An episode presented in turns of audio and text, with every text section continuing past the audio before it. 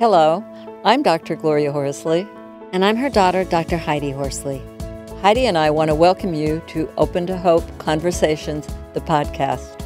We believe that the greatest gift you can give yourself after a loss is hope, using this moment to connect with others who have not only survived but thrived. So let's get started.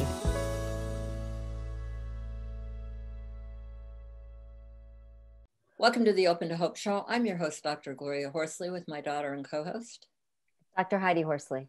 Well, Heidi, we have a great friend on today and somebody we've known for a long time. And I'm excited to introduce her to everyone because she has done so much good in the world out of her grief and loss. So, would you like to introduce her?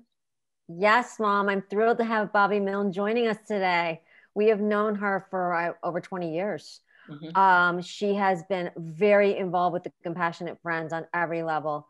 And for those of you out there who don't know what the Compassionate Friends is, it is an organization for people who have lost children, siblings, and grandchildren.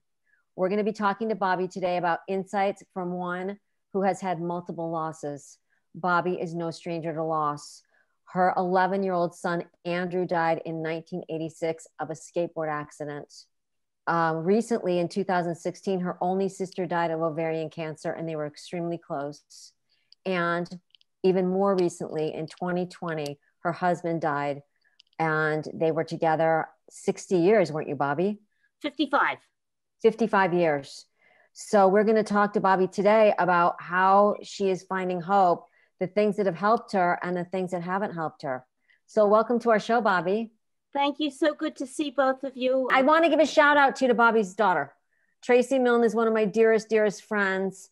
Um, and Tracy and Bobbi are both very involved and compassionate friends. So I just want to give a shout out to Tracy also. Like me and like Heidi, Bobbi, you've kind of been through a lot. Uh, yes. Having having a son die and suddenly uh, a young kid. How long was it before you went into Compassionate Friends? Andrew died March the 1st, and I was at the very next meeting after that. I went, Tracy and I went. Denny never went. Our husband, my husband never went. Mm-hmm. Tracy and I went the very next meeting. It was a chapter in Princeton.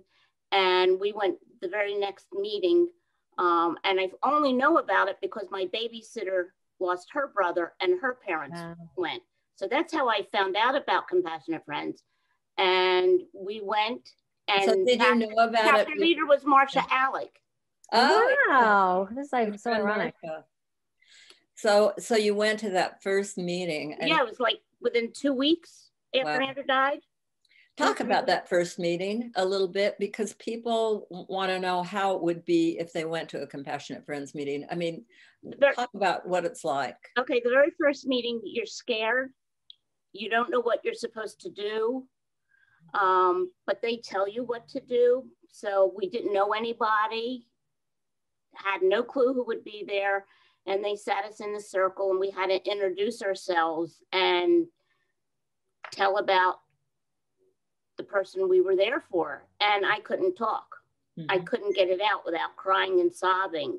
And my and tracy the same way. And my game plan was to be the very last person. My goal was to be the very last person in the circle and be able to say my son andrew died on March the 1st in 1986 from a skateboarding accident without crying.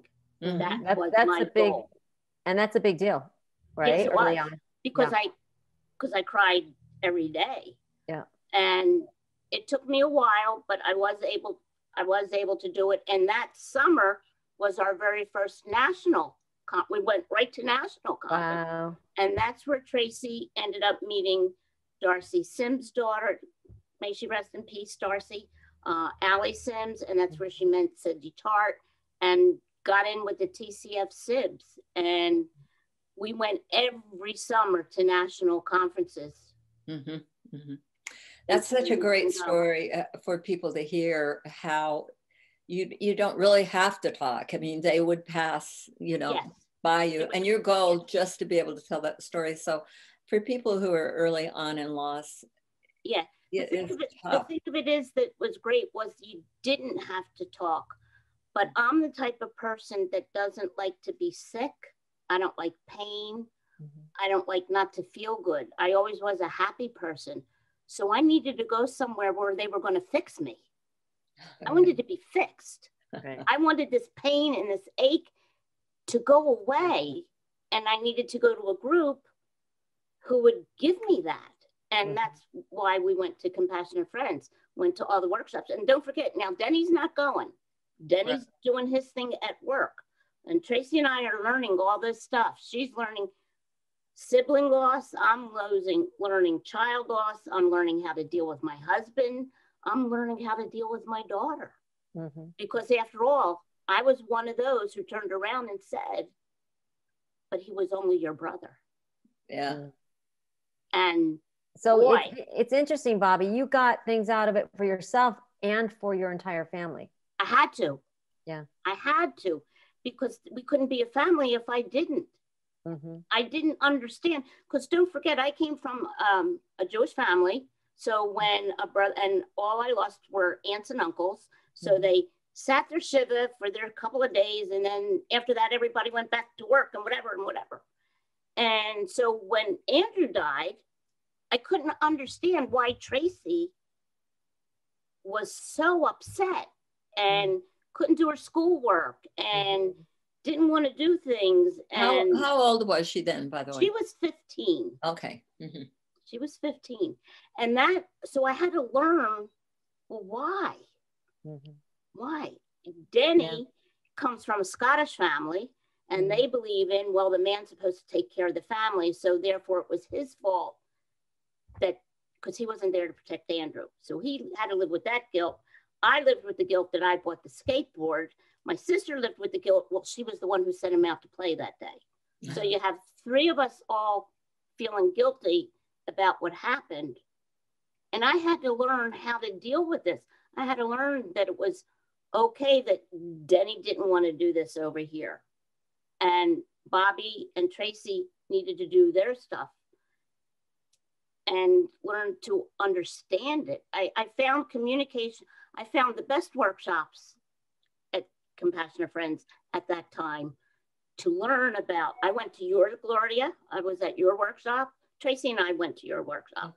And then I went to children's workshop, I went to husband workshop.